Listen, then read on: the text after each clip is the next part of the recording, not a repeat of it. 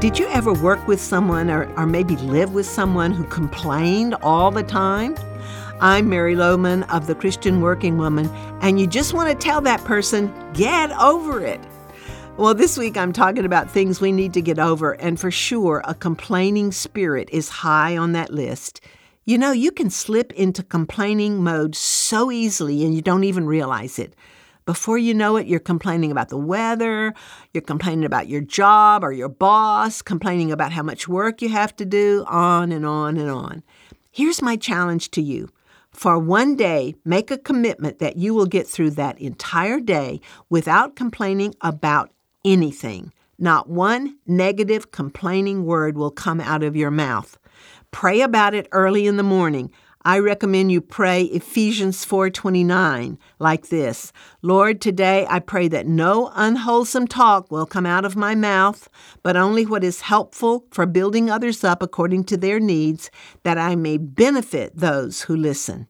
And then notice how many times during the day you start to complain.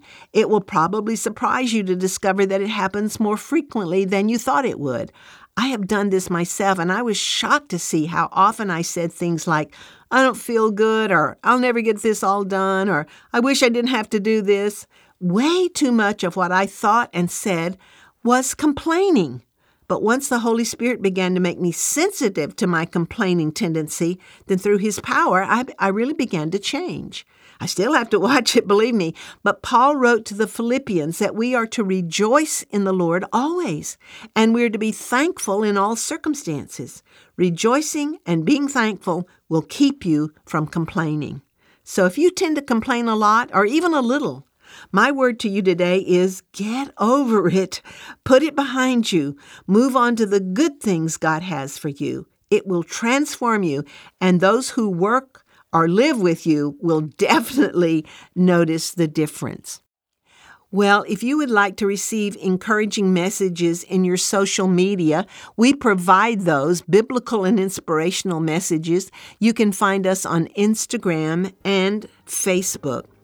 Have you recently begun your career? Are you hungry to grow spiritually and professionally?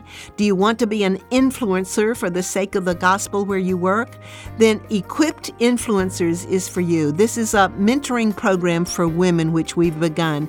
If you're interested or know someone who might be interested, you'll find more information at ChristianWorkingWoman.org.